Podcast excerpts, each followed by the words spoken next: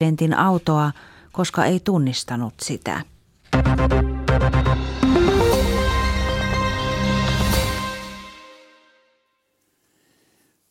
Radio Suomessa vuorossa nyt pääministerin haastattelutunti. Tervetuloa kuulolle.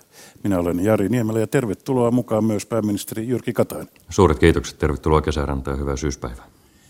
Aloitetaan työmarkkinakysymyksellä. Mikä on hallituksen näkökulmasta tällä hetkellä kolmikantayhteistyön tila raamisopimukseen liittyvästä kolmen päivän kouluttautumislomastakaan tai kouluttautumispäivistä? Ei ole päästy yksimielisyyteen, vaan asia päättyi umpikujaan. Niin tämä umpikuja on oikeastaan kaksi, kaksi kannan asia, eli työnantajien ja työntekijöiden välinen neuvottelukysymys. Siellä on ilmeisesti erilaisia tulkintoja siitä, mistä on sovittu, ja näin ollen tilanne on, näyttäisi olevan juntturassa. Hallitus oli aktiivinen osapuoli raamisopimuksen aikaansaamisessa, ja uskon, että sillä pystyttiin aikaansaamaan vakautta, vaikkakaan se ei tietenkään ole kaikille sopijoille tai kaikille aloille välttämättä aina ihanteellinen, mutta vakautta sillä pystyttiin aikaansa. Olisiko hallituksella tässä tilanteessa keinoja auttaa? No, tässä tilanteessa varmaankaan ei, koska työnantaja ja työntekijä ovat erimielisiä ja, ja tämä asia kuuluu nimenomaan heidän keskenään sovittavia asioihin. Haastattelijoina lähetyksessä ovat politiikan toimittajat Pauliina Pohjola Suomenmaasta, Pekka Kinnunen Yle Uutisista, Tommi Parkkonen Iltalehdestä ja päätoimittaja Matias Turkkila Perussuomalainen lehdestä. Kuntavaalien ennakkoäänestys alkaa ensi keskiviikkona. Mennään näihin kotimaan asioihin. Pauliina Pohjola. Nykyisen hallituksen päähallituspuolueiden välit ovat kirjat. Yksi esimerkki tästä saatiin viime viikolla, kun SDPn varapuheenjohtaja Antti Lindman arvosteli tiedotteessaan kokoomuksen kaavailemaa sairauslomakarenssia. Lindman kirjoittaa, että esitys paljastaa kokoomuksen epäinhimillisen luonteen ja on kauhistuttava esitys jopa kokoomukselta. Se on tosi kovaa tekstiä. Millaiset välit kokoomuksella ja SDPllä on? Meillä on ihan hyvät yhteistyövälit. Totta kai vaalialussa aika aina välillä herättää tunteita, mutta kun katsotaan suurta kuvaa, mitä tässä reilu vuoden aikana on saatu aikaiseksi, niin kyllähän ne päätökset on, ovat olleet isoja, Suomen taloutta vakauttavia. Esimerkiksi se, että no, olemme pystyneet sopimaan noin 5 miljardin euron edestä sopeutustoimia, jotka sinänsä toimina ovat ikäviä, mutta Suomen tulevaisuuden kannalta välttämättömiä. Niin kuin kaikki tietävät, niin tässä hallituksessa ei ole yhteistä ideologista liimaa, mutta käytännönläheinen ajattelutapa on sitäkin vahvempi. Eikö tämä nokittelu kerro epäluottamuksesta? No, nokittelua politiikassa aina on. Minusta olisi hyvä, että nokittelun sijaan olisi ihan aitoa poliittista keskustelua, että semmoinen nokkiminen ei ole minkään puolueen taholta koskaan rakentavaa. Tarvitaan semmoista yhteistyötä ja ihan selvä on se, että meillä on paljon asioita, joista olemme eri mieltä, mutta isoista asioista kyllä on pystytty tähän mennessä aina hyvin sopimaan ja se on, se on suomalainen vahvuus, eli meillä osataan sopia, vaikka lähdetäänkin eri lähtökohdista. Tomi Parkkonen.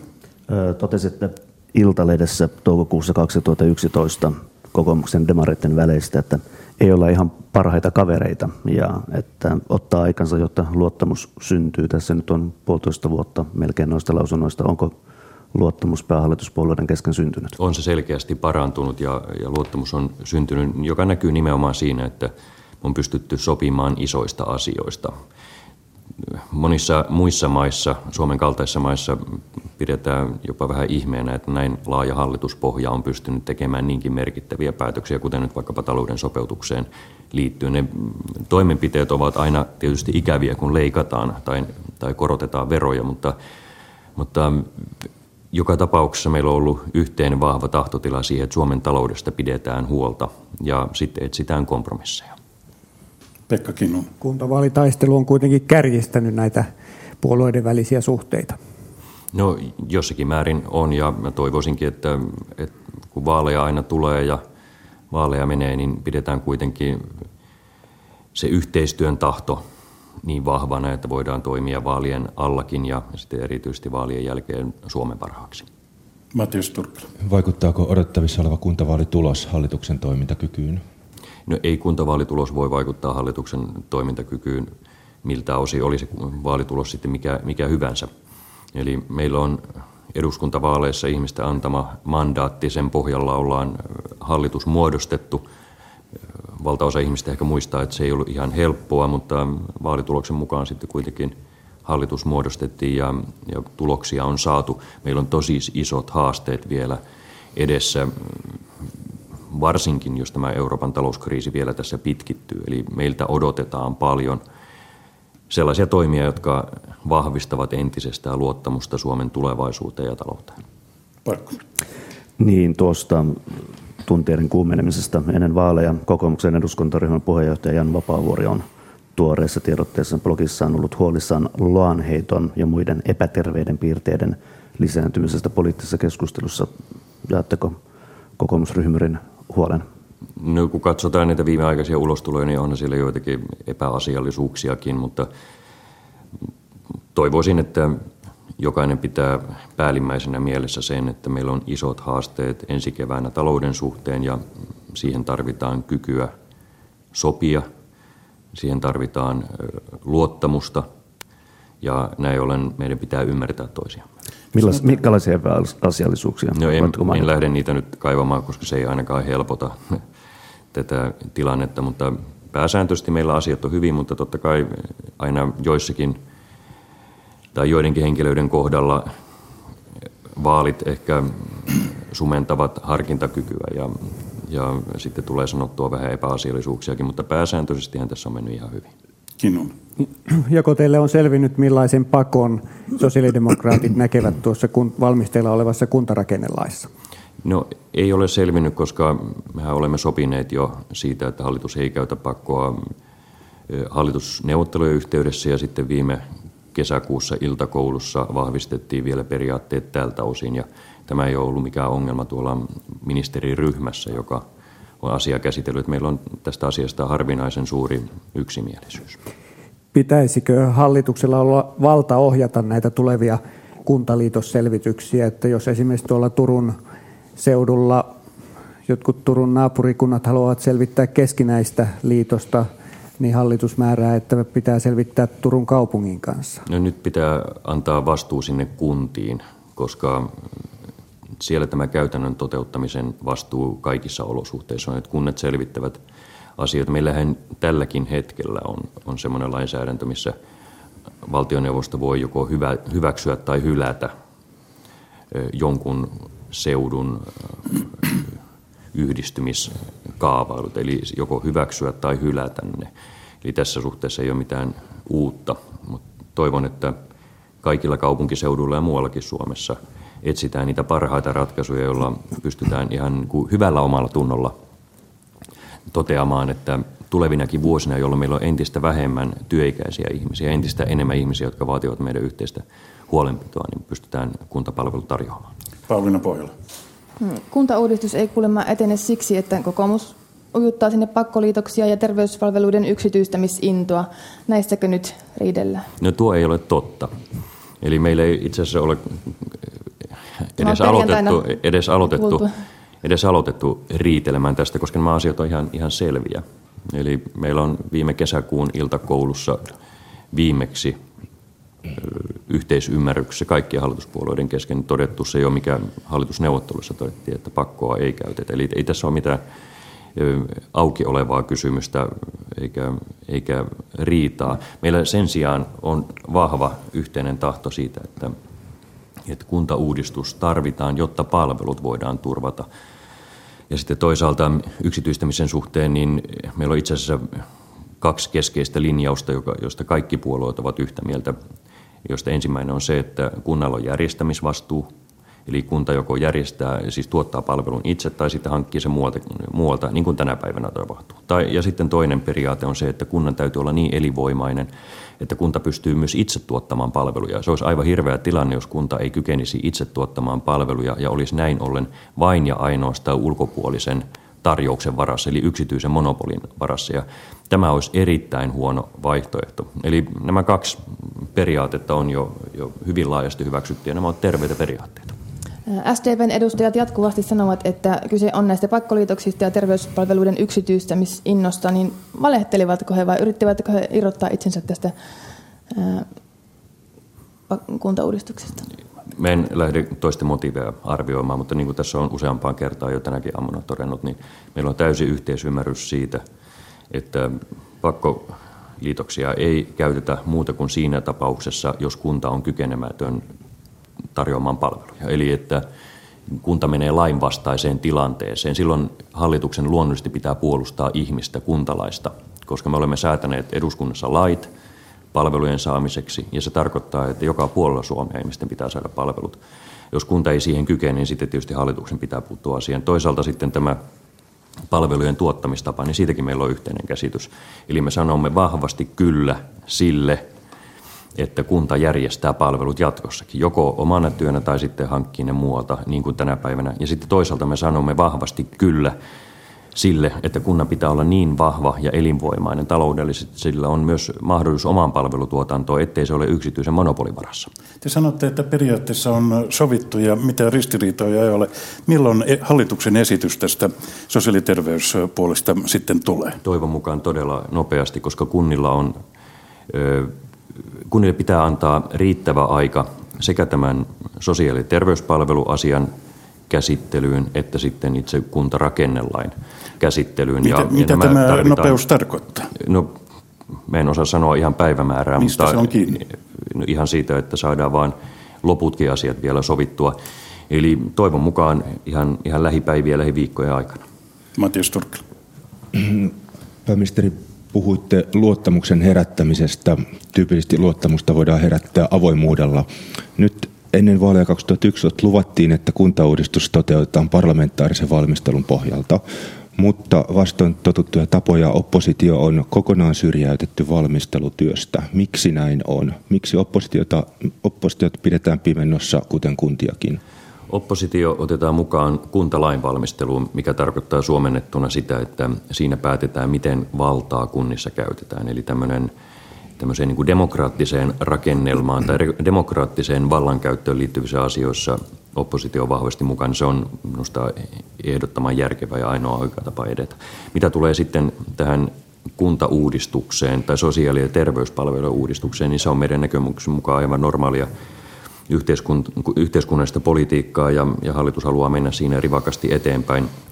Nämä on kuultu että ne linjaukset, joita hallituspuolueet, kuusi hallituspuoluetta on yhdessä linjanneet, niin ne eivät käy oppositiopuolueille ja, ja meillä on tietysti kansalaisilta sama mandaatti tehdä tässä asiassa omia esityksiämme, mutta kunnat on tässä tietysti keskeisimpiä toimijoita. Parkkonen. Sanoitte tuossa äsken, että hallituksessa on yhteinen näkemys melkein kaikista asioista, mutta kun seuraa näitä varsinkin pääyhteistyökumppani demareiden erilaisten poliitikkojen kommentteja ja irtiottoja, niin näyttää siltä, että yhteinen näkemys on kaikkea muuta kuin yhteinen näkemys.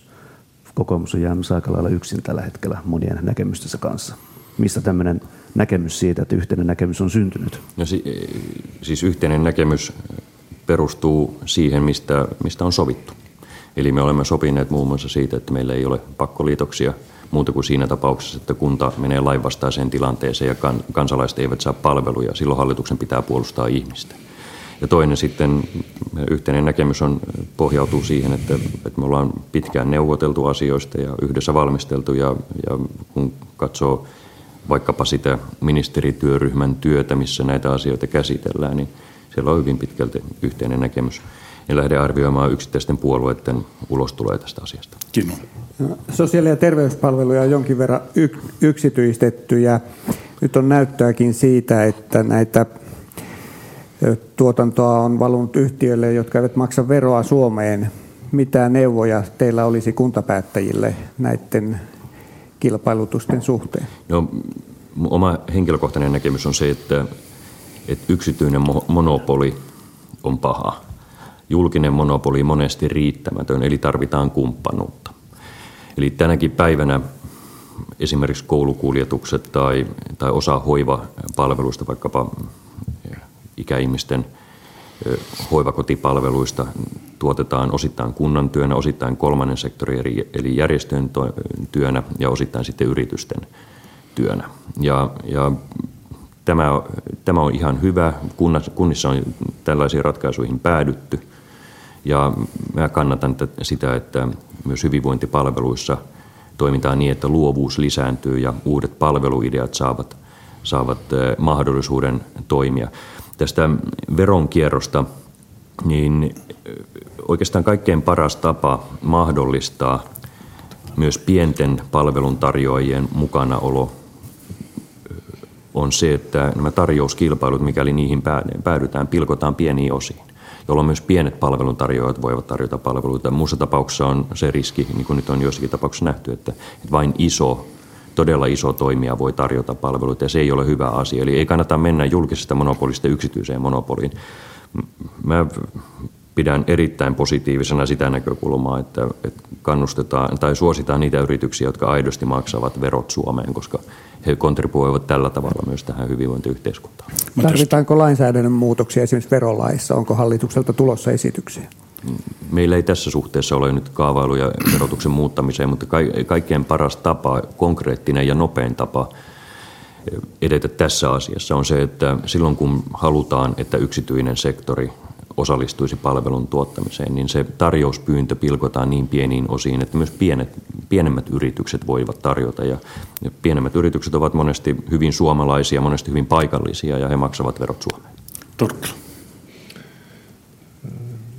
Onko kuntien ylipäätään mahdollista suosia kotimaisia yrityksiä vai eikö tämä ole protektionismia, mistä EU nimenomaan haluaa eroon?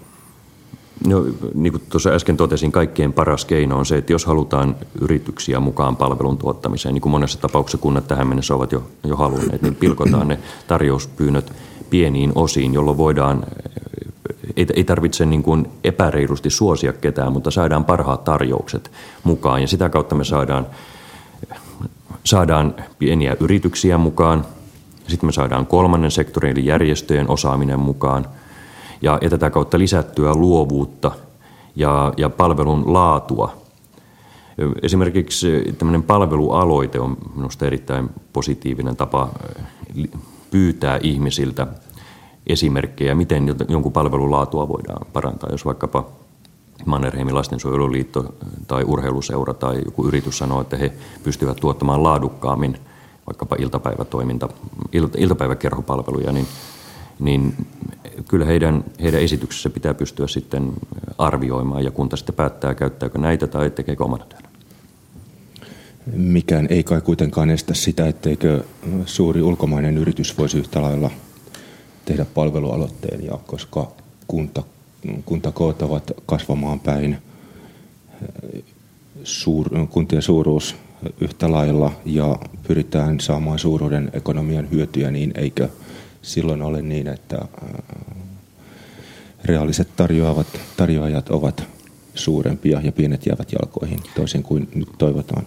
No siinä tapauksessa, jos palvelu tarjouspyyntö koskettaa liian suurta osaa palveluja, eli että sitä ei ole palasteltu pieniin osiin, niin silloin tietysti on se tilanne, että vain suuret, eli ne yritykset, jotka kykenevät hoitamaan vaikka koko kunnan hoivakotipalvelut tai, tai jotkut muut palvelut pystyvät tarjoamaan. Sen takia on erittäin tärkeää se, että nimenomaan palastellaan pieniä osia, jolloin pienemmät tarjoajat voivat tulla mukaan. Ja silloin, silloin tuota, pieni voi olla myös kaikkein tehokkain ja laadukkain. Olisiko kokonainen sairaala jo liian iso? No en osaa ottaa siihen kantaa. Todennäköisesti on. Meillähän terveyspalvelut jatkossakin tuotetaan ylivoimaisesti suurimmalta osalta julkisesti ja se on erittäin hyvä, koska meillä on niin, niin loistava terveyskeskus ajattelu. Nyt meidän pitää vain pystyä vahvistamaan niitä terveyskeskuksia niin, että niistä eri puolilla Suomea voidaan saada myös ne palvelut. Poilla. Vahvan peruskunnan väestöpohjamalli on vielä täysin levällä. Jonkun mielestä se on 20 000 asukasta ja toiset sanoo 50 tai 100 000 asukasta. Mikä on oma mielipiteenne? No, vahva peruskunta tai vahva kotikunta, kun jokainen meistä asuu kotonaan, niin, niin kunta on aina jokaiselle kotikunta. E, määrittyy sitä kautta, minkälaiset taloudelliset hartiat sillä kunnalla on. Eli väkimäärä ei yksin selitä sitä. Nyt kun katsotaan eri puolilla Suomea olevia kuntia, niin me pystytään nyt jo näkemään, että meillä on iso joukko kuntia, joilla, joissa 10-15 vuoden päästä vähemmistö kuntalaista on työikäisiä ja enemmistö meidän yhteistä huolenpitoa tarvitsevia, eli lapsia ja sitten ikäihmisiä. Ja ihan yksinkertaisella talousajattelua ajateltuna, että jos vähemmistö on työikäisiä, olettaa, että kaikki olisivat töissä, niin, niin, niin kyllä siinä tulee kova taakka työikäisille veronmaksajille ylläpitää riittävää palveluvarustusta. Ja, ja sen takia meidän pitää katsoa, että se kunta on niin elinvoimainen, että sillä on riittävästi verotuloja, ja sitten, että vielä palvelujen jälkeenkin se kykenee olemaan elinkeinopolitiikan ja aluepolitiikan moottori, josta niitä tuloja saadaan lisää. Tästä samasta aiheesta vielä edelleen. Joo, mä jatkaisin tästä vahvasta peruskunnasta. Tässä on aikaisemminkin sanottu sekä tämän keskustelun aikana että eduskunnassa, että asiat ovat selviä ja asiat on selvitetty, mutta ainakin opposition mielestä asiat ovat kaikkea muuta kuin selviä ja oppositio on valitellut, että edes välikysymyskeskusteluissa hallitus tai pääministeri ei ole konkreettisesti selittänyt, mikä on tämä vahva peruskunta, jota niin usein mainitaan. Mikä on pääministerin näkemys vahvasta peruskunnasta? No meillä on tässäkin ihan yhteinen näkemys, joka on kyllä kerrottu välikysymyskeskustelussa ja ne on ihan julkisia asiakirjoja. Eli vahva peruskunta on semmoinen kunta, jolla on riittävästi omia verotuloja myös tulevina vuosina. Eli myös kymmenen vuoden päästä, kun työikäisten määrä vähenee. Tämä on yksi keskeinen osa. Sitten tietysti kyky luoda uusia työpaikkoja, eli kyky toimia alueensa kehittäjänä. Se on yksi kriteeri. Sitten kolmas on se, että, että kuinka, kuinka hyvin se kunta muodostuu työssäkäyntialueissa, eli että palvelut ja ihmisten liikkuvuus pystytään yhteensovittamaan. Eli nämä on niitä laadullisia kriteereitä. Moni tietysti haluaa yksityiskohtaisia numeroita, mutta, mutta ne numerot eivät aina kerro koko totuutta.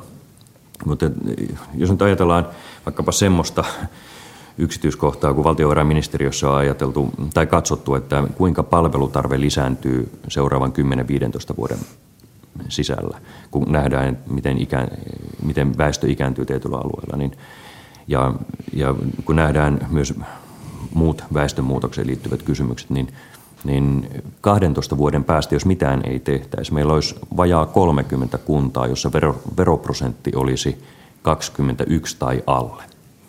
Ja, ja noin sata taloudellisesti kriisikuntaa, niin, niin tämä vaan osoittaa sen, että, että meillä ei ole vahvoja kotikuntia, ellei uudistuksia tehdä. Hallituksen tarkoitus oli tehdä ensin, ensin kuntarakenne ja sitten sosiaali- ja terveyspalvelumalli. Oliko se väärä tapa edetä, että ensin kunnat peloteltiin kuntaliitoksilla ja sitten yritetään saada heidät järjestämään palveluitaan? Nyt asenteet ovat hyvin vastentahtoisia. Eihän tässä mitään pelottelua ole, vaan tässä on kysymys Suomen tulevaisuuden rakentamisesta. Olen kiertänyt eri puolilla Suomea ja, ja huomannut, että, että aika harvassa on ne ihmiset, jotka tietävät, kuinka oman kotikunnan ikärakenne muuttuu seuraavan 10-15 vuoden aikana. Taloudessa, niin valtion taloudessa kuin yritysten taloudessa kuin kuntataloudessa hyvin harvoin, tai oikeastaan ei koskaan ole sellaista tilannetta, että me tiedämme etukäteen, näin monta vuotta etukäteen talouden muutokseen näin keskeisesti vaikuttavia tekijöitä, kuten nyt tämä väestönmuutos eli, eli ikääntyminen. Ikäihmiset ei ole suoma, suomalaisen yhteiskunnan ongelma, mutta meidän pitää varmistaa, että ikäihmiset pystyvät saamaan hyviä palveluita myös siinä tapauksessa, että siellä kotikunnassa on entistä vähemmän työikäisiä ihmisiä. Työeläkehän on noin 60 prosenttia palkasta, jolloin, jolloin siitä maksetaan euromääräisesti myös vähemmän verotuloja kunnalle. Ja, ja tämä vaan haastaa meidät katsomaan, että mitä kaikkea meidän pitää Suomessa uskaltaa uudistaa, jotta vaikkapa omaishoitajien vapaa-päivät tai, tai hoidettavien kuntoutukset – olisi mahdollista hoitaa myös tulevina vuosina. Eikä kuntien yhteistyö riitä? Miksi tarvitaan liitoksia? No, yhteistyötä tarvitaan joka tapauksessa, erityisesti erikoissairaanhoidon palvelujen tuottamisessa. Se on ihan selvä, koska me emme pääse semmoiseen kuntarakenteeseen, eikö mielekästä edes mennä, jossa, jossa kaikki kunnat pystyisivät hoitamaan kaikki palvelut täysin yksin. Mutta tämä periaate siitä, että, että vastuu palveluista – ja sitten toisaalta päätösvalta siitä, kuinka ne tehdään, niin olisi aina parasta olla samassa paikassa. Eli mitä enemmän palveluita tuotetaan sen kunnan ulkopuolella, esimerkiksi kuntayhtymissä, niin sitä vähemmän on omistajuutta sinne itse kunnalle ja sitä vähemmän on läpinäkyvyyttä palvelujen tuottamisessa. Eli hallituksen lähtökohta on se, että tämä hieno suomalainen kuntamalli olisi jatkossakin se, jonka varaan sitten palveluntuotantoa voitaisiin rakentaa. Pekka Kinu.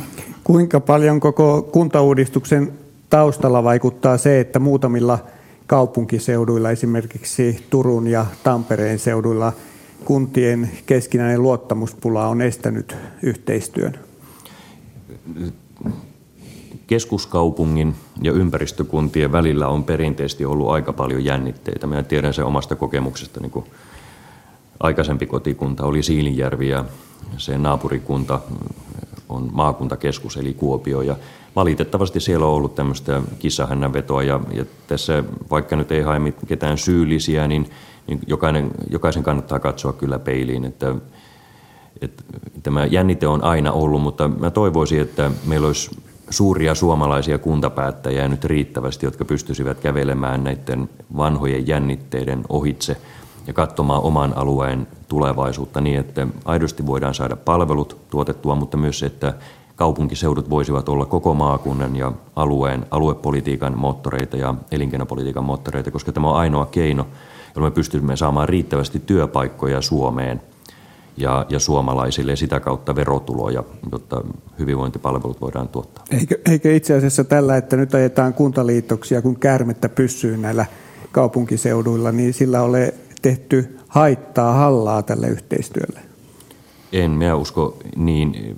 Meidän jokaisen pitää nyt vaan katsoa se, että onko se oma seutukunta ja oma kotikunta riittävän elinvoimainen väestönmuutoksen paineessa 15 vuoden, 10-15 vuoden aikajänteellä. Ja nyt vaan tarvitaan sitä rohkeutta. Tulevaisuutta ei kannata pelätä. Meidän jokaisen poliitikon velvollisuus on uudistaa Suomea. Ajatellaanpa, jos meillä olisi ollut päättäjiä, jotka sanovat 30 vuotta sitten, että nyt ei muuteta mitään, Suomea ei enää uudisteta, niin harvapa meistä olisi kovin tyytyväinen siihen Suomeen. Kello on ihan hetken kuluttua 14.30. Täällä Radio Suomessa on meneillään pääministerin haastattelutunti. Haastattelijoina ovat politiikan toimittajat toimittajat Pauliina Pohjola Suomenmaasta, Pekka Kinnunen Yle Uutisista, Tommi Parkkonen Iltalehdestä ja päätoimittaja Matias Turkkila Perussuomalainen lehdestä. Kysynpähän tässä nyt puheenjohtajan ominaisuudessa väliin, että miten tätä uudistusta tällä hetkellä käytännössä tehdään harpilla, niin kuin piirtää teidän virkahuoneissanne, niin kuin eduskunnan välikysymyksen jättämispuheenvuorossa keskustan Tiilikainen esitti? Ei. Hallitus johtaa tätä prosessia, eli me olemme asettaneet tavoitteen siitä, että myös siinä tilanteessa, kun Suomessa on vähemmän työikäisiä ihmisiä, eli palkastaan veroja maksavia ihmisiä on vähemmän, niin meillä pitäisi olla niin vahvat suomalaiset peruskunnat, kotikunnat, jotta ne palvelut saadaan. Eli tämä on se hallituksen linjaus. Mutta päävastuu uudistusten tekemisestä on kuntapäättäjillä – Eli tätä ei voi tehdä ylhäältä päin sanelemalla. Eli nyt mä toivon vain, että eri kunnissa, kun kerta koko Suomessa selvitykset tehdään, niin, niin otetaan se, se positiivinen tulevaisuuden näkökulma työ, työvälineeksi ja, ja kunnissa etsitään parhaita ratkaisuja, jotka ovat kestäviä. Ja vielä muutama kuntakysymys. Tomi Parkko. Joo, tässä on sekä tälläkin hetkellä että aikaisemmin ollut kauniita sanoja, tahtotilaa ja uskallusta ja positiivista näkökulmaa, mutta vähän siellä sun täällä on turveltu arvioimaan, että tämä koko kuntauudistus alkuperäiseen lähtökohtaansa nähden vesittyisi, että jää Suomen edelleenkin siihen lähtökohtaan verrattuna aivan liian paljon kuntia, ja tämä alkuperäinen ideologia tai idea kuntauudistuksesta katoaisi me, meillä täytyy olla vahva tahtotila, eli uskallus Miten uudistua. tämä saadaan konkreettiseksi? No se, se saadaan konkreettiseksi nimenomaan sitä kautta, että nyt joka, joka ikisessä suomalaisessa kunnassa tehdään selvitys, mikä olisi kestävä kuntarakenne. Se kappaleen määrä ei ole olennainen, vaan se, että kaikki uudet kunnat ovat niin vahvoja, että ne pystyvät ihan, ihan niin kuin tosiasiallisesti tuottamaan palvelut myös 15 vuoden päästä. Eli Mä tiedän, että odottava aika on pitkä, mutta tämä kuntauudistus on erittäin haastava asia. Me jokainen tiedämme, että sitä ei ole kukaan koskaan edes yrittänyt tehdä Suomessa, mutta nyt me ollaan siinä tilanteessa, että jos Suomea ei uudisteta rakenteellisesti, niin sitten me olemme jatkossakin sillä tiellä, että niitä palveluja vaan nyrhitään. Niin kuin me nyt ollaan kuultu joidenkin asiantuntijatahojen sanomisen, että ei kannata tehdä kuntauudistusta, vähennetään palveluja. Eli että vähennettäisiin palveluja sen sijaan, että uudistetaan Suomea. Että tämä voi olla mikään vaihtoehto. Minä mieluummin ja koko hallitus mieluummin uudistaa rakenteita, jotta ne palvelut voidaan saada. Niin kuin tuossa totesin, niin aikaisemmin viime viikolla tai tällä viikolla, että kun piirretään melkeinpä mistä kunnasta hyvänsä tai keskuskaupungista 2-30 kilometrin säteellä ympyrä, niin siihen mahtuu 50 kunnantaloa, 50 kunnanjohtaja, 50 hallintoa. Että ei tämä hyvinvointiyhteiskunnan tulevaisuus ainakaan hallinnon puutteeseen kaadu. Hyvä kysymys, että olisiko sitä hallintoa vähän liikaa suhteessa siihen, että, että kuinka paljon palveluja saadaan. Niin, miten pitkä on odottavan aika? Tässä nämä aikataulut tuntuvat paukkuvan ja venyvän koko ajan. No jos tätä uudistusta olisi pitänyt tehdä jo 30 vuotta sitten, niin eihän tämä nyt päivän kysymys voi olla. Mutta toivon mukaan lähiviikkojen aikana saadaan kuntiin kuntarakenne, esitys arvioitavaksi, kommentoitavaksi ja samoin sosiaali- ja terveyspalvelujen järjestämiseen liittyvät ratkaisuvaihtoehdot kuntia arvioitavaksi. Ja meillä on aikataulutettu jo viime kesäkuussa hallituksen toimesta se, että miten tässä mennään eteenpäin, mutta nyt tämä kuntien kontribuutio on kaikkein keskeisin. Joko, joko nyt on selvää, että ne siirtyvät kuntavaalien yli? Ei ole mitenkään selvää. Kyllä meidän tavoite on saada niin nopeasti kuin mahdollista. Päivä päivältä se on lähempänä. No niin, ne päivä päivältä on kuntavaalit lähempänä, mutta toivon mukaan saadaan nyt mahdollisimman nopeasti. Kokoomuksen kesällä julkaistu kuntapoliittinen kannanotto toteaa, että valtionosuusjärjestelmästä on tehtävä neutraali kuntaliitoksille. Aiotaanko tästä pitää kiinni vai tehdäänkö valtionosuusmuutoksista keppi, jolla tietyt muuttotappiokunnat ajetaan tahallaan tilaa, jossa ne eivät enää selviä velvoitteistaan? No, jos kunta on muuttotappio kunta, niin silloin ei kyllä enää valtionosuus ole mikään ratkaisu siihen, että kunta olisi elinvoimainen. Eli kunnat, joissa omat verotulot vain ehtyvät ja palvelun tarve kasvaa, niin jokainen ymmärtää sen, että valtionosuusjärjestelmä ei pysty, ei pysty yksin ratkaisemaan niitä ongelmia. Eli kyllä meidän pitää lähteä alkuun siitä tahtotilasta, että mikä, mitä pitää tehdä, että kunta olisi elinvoimainen ja sovittaa sitten tämä valtionosuusjärjestelmä siihen mä toivoisin, että se valtionosuusjärjestelmä, joka on tosi haastava asia uudistaa, niin olisi sellainen, joka kannustaa muun muassa uusien työpaikkojen luomiseen siihen, että kunta voisi olla aluepoliittisesti, elinkeinopoliittisesti aktiivinen toimija. Niin ikään on todettu, että kuntien rajojen muuttamisella ei sinällään ole välittömiä positiivisia vaikutuksia kuntatalouteen ja toisaalta fuusiokustannusten takia vaikutukset ovat usein negatiivisia. Minkä takia kuntauudistusta perustellaan säästöillä jos vaikutukset ovat päinvastaisia? Onko jotain muitakin kuin taloudellisia tavoitteita? No, tätä varmaan kannattaa kysyä esimerkiksi uuden Oulun seudun kuntapäättäjiltä tai, tai muiden kuntien päättäjiltä, jotka ovat valinneet nimenomaan tämän vaihtoehdon. Eli luodaan vahvempi, elinvoimaisempi kunta. Suoranaisia nopeita säästöjä tuskin voidaan saada, mutta ehkä nyt sitten kuitenkin semmoisia, että, että jos meillä on useampia johtavia viranhaltijoita, niin tulevina vuosina niitä ei, heitä ei tarvitse niin paljon. Sama raha voidaan käyttää itse palveluntuotantoon.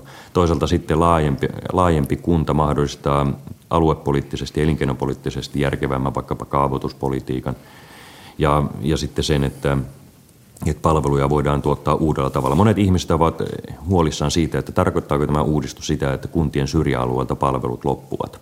Me ymmärretään huolen todella hyvin – Voidaan tietysti kysyä, että kykenikö se nykyinen kunta tarjoamaan sieltä reun, sinne reuna-alueille palveluja, koska nyt me nähdään, että kyläkouluja on lakkautettu ilman kuntaliitoksia, palveluja on vähennetty, vaikka kuntaliitoksia ei ole edes tehty. Mutta se tavoitehan on nimenomaan se, että se kunta olisi niin elinvoimainen, että se ei ainakaan rahapulan vuoksi vähentäisi palveluja – vaan sitten pikemminkin löytäisi uusia keinoja, vaikkapa nyt tämä paljon paljon esillä ollut tai monesti esillä pitämäni aihe terveyskeskusbussista, Eli että se bussi voisi ajaa lähelle ihmisiä sen sijaan, että ihmisten pitää mennä kymmenien kilometrien päähän terveyskeskukseen. Ja nyt aletaan vähitellen lopetella tämä kuntakeskustelu, mutta edelleen Pauliina Pohjola vielä. Ää, jos pakkoliitoksia sanomanne mukaan vältetään ja kunnissa kuitenkin edelleen vastustetaan kuntaliitoksia, niin oletteko te nyt umpikujassa tämän kuntauudistuksen kanssa? Mä uskon erittäin vahvasti siihen, että kun jokaisessa kunnassa käydään läpi huolellisesti tämä selvitys, että että miltä se verotulokertymä näyttää 10-15 vuoden sisällä, niin kyllä se johtaa vastuulliset päättäjät valtaosassa, ylivoimaisesti suuressa osassa kuntia järkeviin ratkaisuihin. Eli katsotaan, mitä voitaisiin saada enemmän, kun tehdään, tehdään uusi, vahvempi, elinvoimaisempi kotikunta. Mä uskon vaan siihen prosessiin. Niin, ennen kuin siirrytään kuulijoita kovasti kiinnostaviin EU-asioihin, niin olisin palannut tuohon haastattelutunnin alkuun, kun puhuttiin tästä työmarkkinatilanteesta ja näistä juntturaan ajautuneista neuvotteluista tästä kolmesta koulutuspäivästä. Siihen sisältyi myös kannustimia yrityksille koulutukseen. Mitä näille kannustimille tapahtuu? No kannustimista on päätetty jo budjetissa ja niin kuin kaikki muutkin osat, jotka valtion vastuulla on, niin toteutuvat ihan sen mukaan, kun, kun mistä on aiemmin päätetty. Eli hallituksen pelimerkit ovat jo menneet? Hallituksen pelimerkit on mennyt, mutta tässä niin kuin totesi alkuun, niin tämä on kaksikannan ongelma, tämä koulutuspäiväkysymys. Eli heidän pitää nyt vain päästä siitä sopuun ja sopia keskenään, koska, koska se on heidän, heidän vastuulla oleva asia. Mutta yritykset saavat heille luvatut kannustimet. Ja kaikki muutkin rakenneuudistukset, joita, jotka vaativat lainsäädännön muutosta, joita, joita tuota, tässä raamisopimuksessa päätettiin, niin kaikki pannaan toimeen sen mukaan, kun on sovittu. Selvä. Tässä tuli tätä kunta-asiaa mm, aika lailla käsiteltyä. Loppuun voisin vähän yhteenvetona todeta, että tässä tulee joka tapauksessa hallitukselle kohtuullisen kiire. Kuntarakennelakiuudistus pitäisi saada tämän vuoden puolella vielä eduskuntaan, jotta se edes periaatteessa voisi tulla voimaan vappupäivänä. Entä jos tätä, tämä ei etenekään ja sote-uudistus vesittyy? Aiotteko erota? Kyllä meidän pitää vain nämä suuret asiat Suomessa osata ratkaista. Kuntarakenneuudistus olisi pitänyt ratkaista jo vuosia sitten, mutta siihen ei ole koskaan ollut riittävästi poliittista tahtoa eikä kykyä. Nyt sitä on nämä vaan pitää ratkaista. Eihän se ole vaihtoehto, että Suomessa vaikeita asioita ei osata ratkaista ja sen takia ihmiset jäävät vaille palveluja.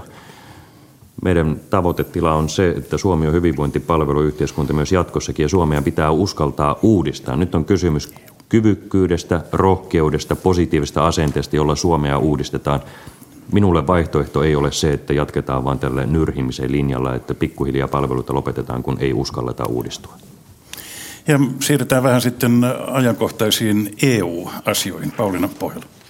EU-jäsenmaiden päättäjiä kehotetaan harkitsemaan euroalueen yhteistä lainanottoa ja budjettia. Huippukokous on ensi viikon lopulla, niin mitä aiotte vastata näihin kysymyksiin? No, meillä on erittäin kriittinen suhtautuminen eurobondeihin, eli euroalueen yhteisiin velkapapereihin, koska meidän arviomme mukaan se johtaisi siihen, että, että markkinoiden kannustava vaikutus suhteessa järkevään talouspolitiikkaan kussakin maassa vähenisi.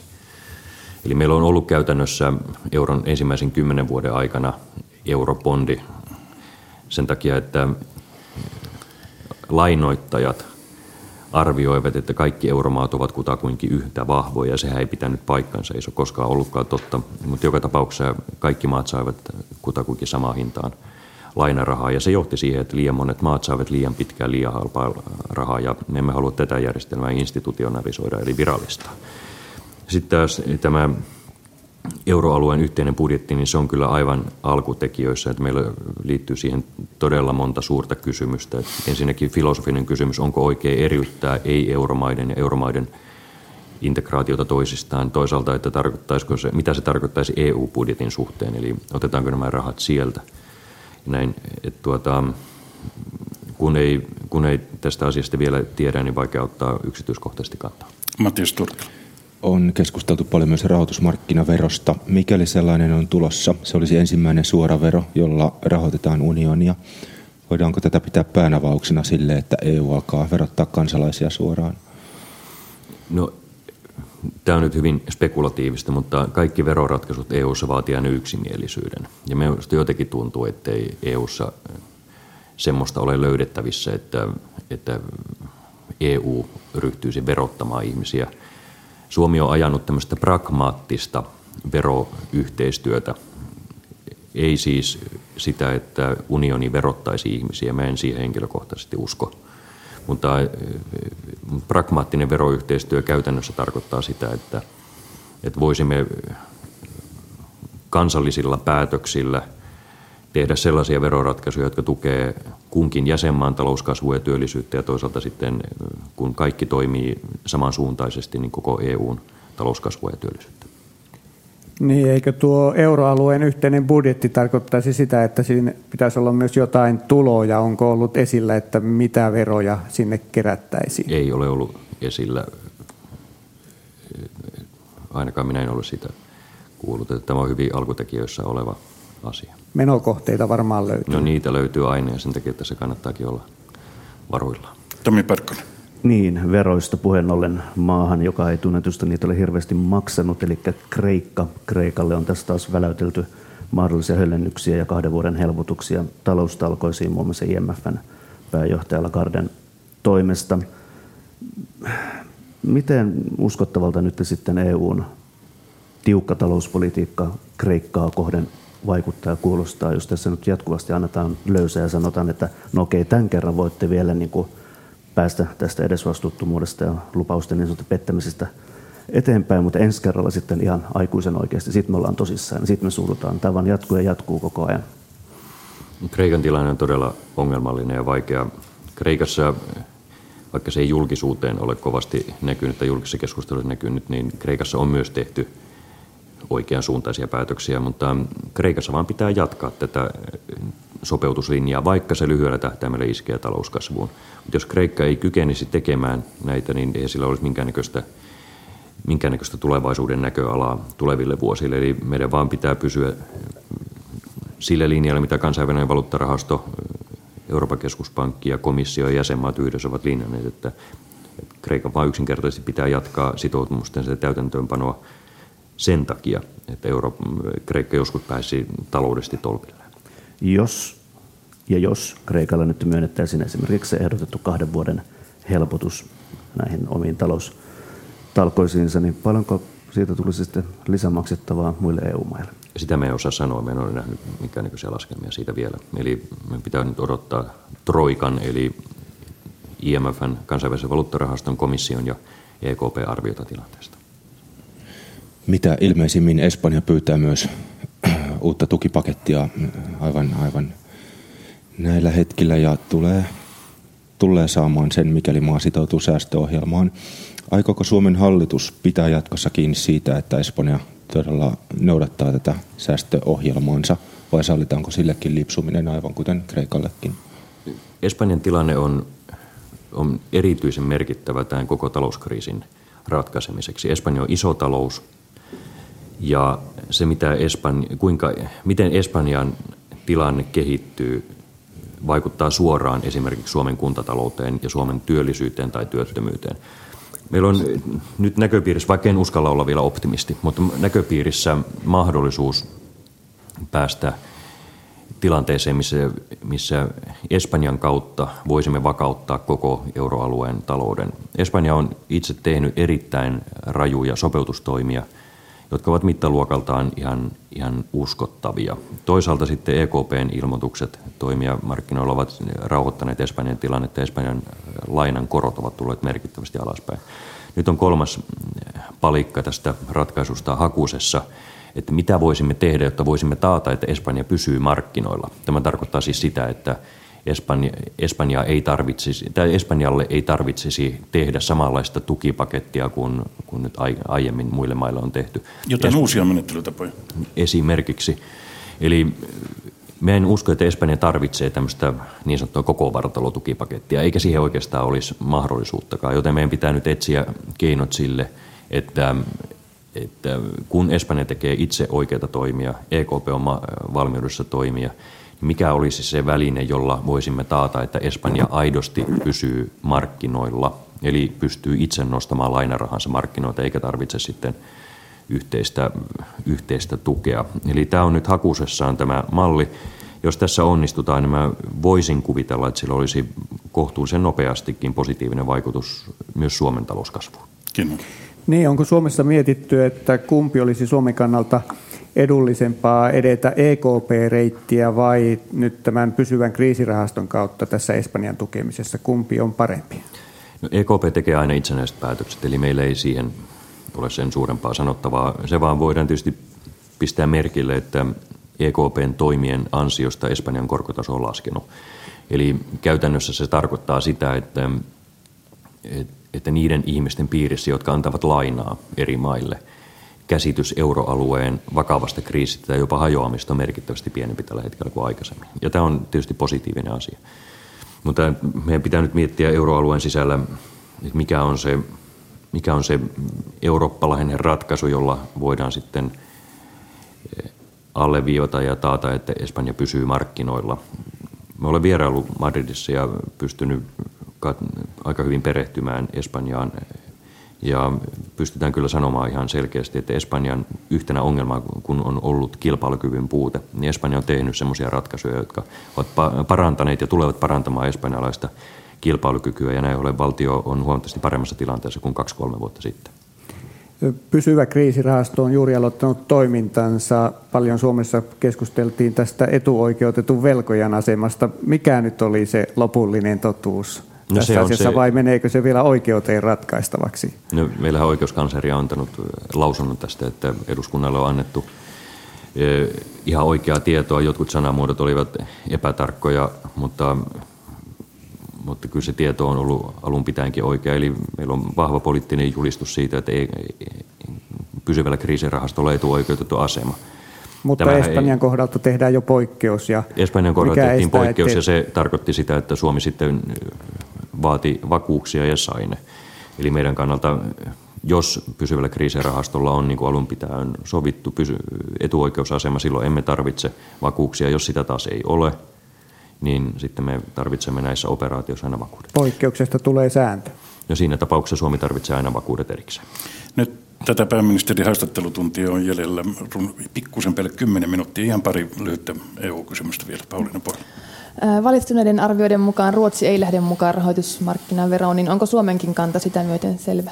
No, meillä on hallituksessa vain yksi päätös tehty tähän mennessä, Eli, ja se on se, että meillä ei ole kantaa siihen, lähdetäänkö tähän pienten, tai, tai pienehkön maaryhmän etujoukkoon. Se on ainoa kanta, mikä hallituksella on. Nyt tilanne on kuitenkin se, että 11 maata lähettää todennäköisesti kirjeen komissiolle, pyytävät komissiota valmistelemaan äh, lakiehdotuksen finanssitransaktioverosta ja kun se lakiesitys on tehty, niin sitten kaikki jäsenmaat, ei vain nämä 11, vaan kaikki jäsenmaat EU-ssa pystyvät osallistumaan se valmisteluun. Niin, EU-sta sen verran vielä, että tämän vuoden Nobelin rauhanpalkinnon sai siis Euroopan unioni ja tämä palkitseminen on esimerkiksi brittimediassa kuitattu lähinnä suurena vitsinä. Ja kun katsoo näitä viime päivien mellakointia ja mielenosoituksia Portugalissa, Espanjassa ja Kreikassa, missä muun muassa saksalaiset Angela Merkel kumparotettu vastaan hakaristi lipuin ja koppalakeen, niin ei tämä nyt ihan suurelta tai huisalta rauhan tyyssialta tämä Eurooppa tällä hetkellä vaikuta. Miten kuvailisitte Euroopan sisäistä rauhaa tällä hetkellä? Minusta EUn saama arvostus EUn ulkopuoliselta arvioitsijalta. Eli saimme siis, EU sai siis Nobelin rauhanpalkinnon, on kyllä merkittävä tunnustus A sille, että Eurooppa on pystynyt integraatiollaan välttämään uudet kriisit, siis konfliktit, sodat. Ja tämä on vain tosiasia. Toinen asia on se, että Euroopan integraatio on vahvistanut oikeusvaltioperiaatteen toteutumista EU:ssa. Ja kuten nyt nähdään, me, ei Eurooppa ole historiallisesti ollut mikään puhdas pulmunen. Voidaan vain kysyä, että mikäli emme olisi integroituneet, niin olisiko tilanne huonompi vai, vai heikompi? Mä veikkaisin, että olisi heikompi. Me on tässä viimeisten vuosien aikana ollut ongelmia jopa EU-jäsenmaiden sisällä oikeusvaltioperiaatteissa ja, ja tämmöisessä järjestäytyneen yhteiskunnan periaatteiden toteuttamisessa. Ja kun on katsottu, miten niissä on saatu ratkaisu aikaiseksi, niin, niin vaikka sisäpoliittisesti on ollut vahvoja erimielisyyksiä kussakin maassa, niin EU on ollut se, joka on pystynyt sitten sitouttamaan nekin poliitikot ja puolueet, jotka ovat horjuttaneet oikeusvaltioperiaatteita kussakin maassa. Ja näin ollen, minä olen kyllä erittäin tyytyväinen siihen, että Euroopassa integroituminen, ihmisten ja maiden välinen tiiviimpi kanssakäyminen on johtanut kuitenkin yhteiskunnallisen vakauden lisääntymiseen. Mutta niin kuin nyt nähdään, tämä vakaus ei ole itsestäänselvyys, mutta tilanne olisi todennäköisesti heiko, huomattavasti heikompi ilman integroitunutta Eurooppaa. Nyt nopeita kysymyksiä ja napakoita vastauksia, jos saan pyytää Pekka Kinnunen. Niin, tuossa loppuviikolla alkoi varmistua Norjan kautta, että Suomi on lähdössä mukaan tähän Islannin ilmavalvontaan. Mitä jos Viro pyytäisi Suomea auttamaan Baltian ilmatilan valvonnassa? Olisiko Suomi innolla lähdössä mukaan? No se olisi varmaan monessa suhteessa hyvin, hyvin toisenlainen tilanne. Miksi se olisi toisenlainen? No se, on, se on monestakin syystä hyvin toisenlainen tilanne. Ihan jo lähtökohtaisesti siitä, että nyt puhutaan Pohjoismaiden välistä yhteistyöstä, missä on mukana Norja ja Ruotsi ja nyt puhutaan Islannista. Eli ne on lähtökohtaisesti hyvin toisenlainen. Ruotsin mukana voitaisiin lähteä valvomaan Viron ja Baltian ilmatilaa. Emme ole tuommoista keskustelua käyneet, että siitä on aika vaikea spekuloida. Niin, tuonne Islantiin, johon Suomikin mitä todennäköisimmin siis osallistuu, niin muut maat ovat NATO-maita ja tässä nyt ollaan sitten Suomen Hornetteja ajanmukaistettu aika lailla salaakin nostetulla 180 miljoonan euron NATO-ohjuksilla tai NATO-yhteensopivalla ohjuksilla ja tässä muutenkin kaikenlaista muuta NATO-yhteensopivaa hommaa menossa Suomella ja puolustusvoimilla. Onks, ollaanko Suomea nyt ajamassa NATO-yhteensopivaksi, jotta voidaan sitten myöhemmin sanoa, että kun kaikki on jo valmiina, niin miksipä ei voida liittyä? Suomessa on tämä eh, yhteensopivuus päätös tehty jo useita useita vuosia sitten. Eli me katsomme, että jotta voimme osallistua kriisihallintaan, jotta voimme osallistua yhteistyöhön, niin järjestelmien täytyy olla yhteen sopivia. Eli tämä on suomalainen poliittinen linjaus ollut jo kauan kauan sitten. Meillä ei ole mitään salaista agendaa tässä. NATO-jäsenyys on aivan oma kysymys. Tämän hallituksen aikana sitä jäsenyyttä ei haeta, mutta ihan Suomen oman turvallisuuden ja puolustuksen kannalta näitä hankintoja on haluttu tehdä. Hieman toisenlainen näkökulma nyt toivokseni, Paulina. Venäjällä on levitelty perättömiä huhuja suomalaisesta lastensuojelusta ja nyt asia on selitellyt peruspalveluministeri ja suurlähettiläs ja pian ilmeisesti ulkoministerikin, niin onko tämä kohu nyt hoidettu Suomen puolelta hyvin? Tota, ensinnäkin kysymys ei ole mistään selittelystä, vaan oikean tiedon tarjoamista. Mehän olemme nähneet, että, että Venäjällä on ollut todella väärää tietoa, joka on todella ikävä asia. Me palvelemme venäläistä mediaa aina, kun venäläinen media haluaa saada oikeaa tietoa. Mä toivoisinkin, että, että venäläinen media suhtautuisi lähdekriittisesti ja, ja hakisi oikeaa tietoa. Me kyllä palvelemme ihan niin kuin minkä tahansa maan mediaa ja viranomaisia. Meillä nämä lastensuojeluasiat kuuluvat viranomaisitoimintaan, ne eivät ole poliittisia kysymyksiä. Mutta todella ikävä, että tämmöistä keskustelua on käynyt, koska se herättää turhaa pahaa mieltä niin Venäjällä, mutta myös täällä Suomessa, koska meitä epäillään asioista, jotka eivät ole totta. Jätetään tämä Venäjän ulottuvuus pois. Suomalainen lastensuojelu ja sen ongelmat oli paljon, on ollut paljon otsikoissa. Äh, ongelma on muun muassa se, että lapsia saatetaan pallotella paljonkin sijoituspaikan ja kodin väliä, koska vanhempien oikeudet on monen mielestä liian vahvoja. Pitäisikö Suomessakin jo harkita pysyvän huostaanoton käyttöönottoa? Tuohon meidän osaa ottaa kantaa, koska en ole sitä miettinyt, mutta esimerkiksi tämän todella surullisen traagisen Erika tytön tapauksen kohdalla oikeusministeri asetti työryhmä, joka katsoo, että missä vaiheessa ja kenenkä olisi pitänyt tehdä vähän enemmän. Meillä oli eri viranomaisia, jotka puuttuivat tässäkin tapauksessa asiaan, mutta, mutta joku asia jäi tekemättä. Ja, ja tämä on nyt erittäin hyvä, että me selvitämme tämän asian. Kysymys ei ollut siis viranomaisten puutteesta, ei myöskään minkään resurssien puutteesta, vaan jonkun olisi pitänyt tehdä toisenlainen harkinta jossakin vaiheessa. Ja, ja mä uskon, että tämä selvitys kyllä auttaa, mikäli valitettavia tapauksia tulevassa, tulevaisuudessa myös tulee. Mattias Turkila. Lastensuojelu on tärkeää, mutta joskus aikuisetkin suojaa kaipaavat. Kampin ostoskeskuksessa ammuskellut vietnamilaismies oli saanut tukun huumaus muiden rikosten takia karkotuspäätöksiä kauan aikaa sitten, mutta Vietnam ei ollut suostunut ottamaan häntä vastaan. Puoluetoverinne Ben Zyskovitsin resepti tähän tapaukseen oli kaksi rotevaa poliisimiestä. Riittääkö tämä, jotta vastaavanlaiset taparikolliset saataisiin pysyvästi pois maasta? Niin kyllä tämä oikeustajun vastaista on, että meillä me emme pysty karkottamaan ihmistä, joka periaatteessa pitäisi pystyä karkottamaan. Tässä on tämmöinen juridinen ongelma, joka lähtee siitä, että Vietnam katsoo, että tämä kyseinen henkilö ei ole enää heidän kansalaisensa, eikä anna, jos oikein muistan, niin ei anna hänelle myöskään passia. Nämä on todella ikäviä asioita, koska ne koettelevat tämmöistä, vähän uskallista sanoa, mutta normaalia oikeustajua.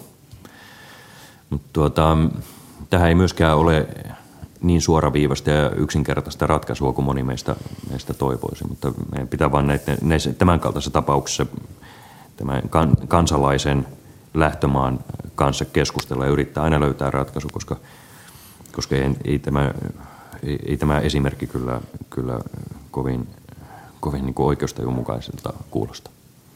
Oikeustajusta puheen ollen, pitäisikö Suomeen syystä tai toisesta joutuneiden paperittomien ihmisten saada esimerkiksi terveyspalveluja Suomessa? Tässä varmaan on kysymys humanista vastuusta. Jos ihminen tarvitsee akuutisti hätää, niin taitaa olla hoitohenkilökunnan tai lääkärin eettisen velvoitteen tai koodiston mukaan oikein auttaa riippumatta, riippumatta minne ihminen maksaa veroja tai maksaa ollenkaan. Nyt viimeiset, kysymy- viimeiset kysymykset kehin Pauliina Pohjalailta. Alkoholimainontaa rajoittavaa lakia on odotettu jo kauan, jo viime keväänä. Onko sellaista tulossa ollenkaan? Minun käsitykseni mukaan on tulossa, koska meillä on hallitusneuvottelussa sovittu hyvin rajoittavista, hyvin paljon lisää rajoitteita tuovista periaatteista ja, ja tätä asiaa nyt sitten tuolla asianomaisten ministeriöiden puolella ratkotaan. Parkkonen. Tuosta eduskuntaa, tai palataan eduskuntaan sen verran, että tässä on tällä vaalikaudella keskusta ja ö, tota, perussuomalaiset innostuneet tehtailemaan välikysymyksiä ennätystahtiin. Nyt kymmenes jätettiin tässä kuluneen viikon lopulla. Kuinka innolla pääministeri jaksaa vielä näihin vastailla tuolla salissa? No totta kai pitää innolla suhtautua. Mä tykkään työstäni erittäin paljon ja tietysti välikysymys tarjoaa mahdollisuuden poliittiseen keskusteluun ja taustojen valottamiseen. Mutta tietysti jatkuvalla syötöllä välikysymysten tekeminen, niin, niin kyllä siitäkin tietysti herättää omia kysymyksiä, mutta mikäpä siinä, jos niitä tulee, niin aina vastataan. Tässä oli tämänkertainen pääministerin haastattelutunti. Kyselijänä olivat politiikan toimittajat Pauliina Pohjola Suomenmaasta, Pekka Kinnunen Yle Uutisista, Tommi Parkkonen Iltalehdestä ja päätoimittaja Matias Turkkila Perussuomalainen lehdestä. Kahdella sadalla pääministeri Katainen lopuksi. Mistä löytyy kuntavaaleihin äänestysintoa? Mä toivon, että into tulee siitä, että ihmiset haluavat aidosti olla rakentamassa tulevaisuuden Suomea. Semmoista Suomea, missä on pienet opetusryhmät, hyvät vanhusten palvelut ja, ja paljon paljon työpaikkoja. Nyt aikamerkki ja uutistoimitus.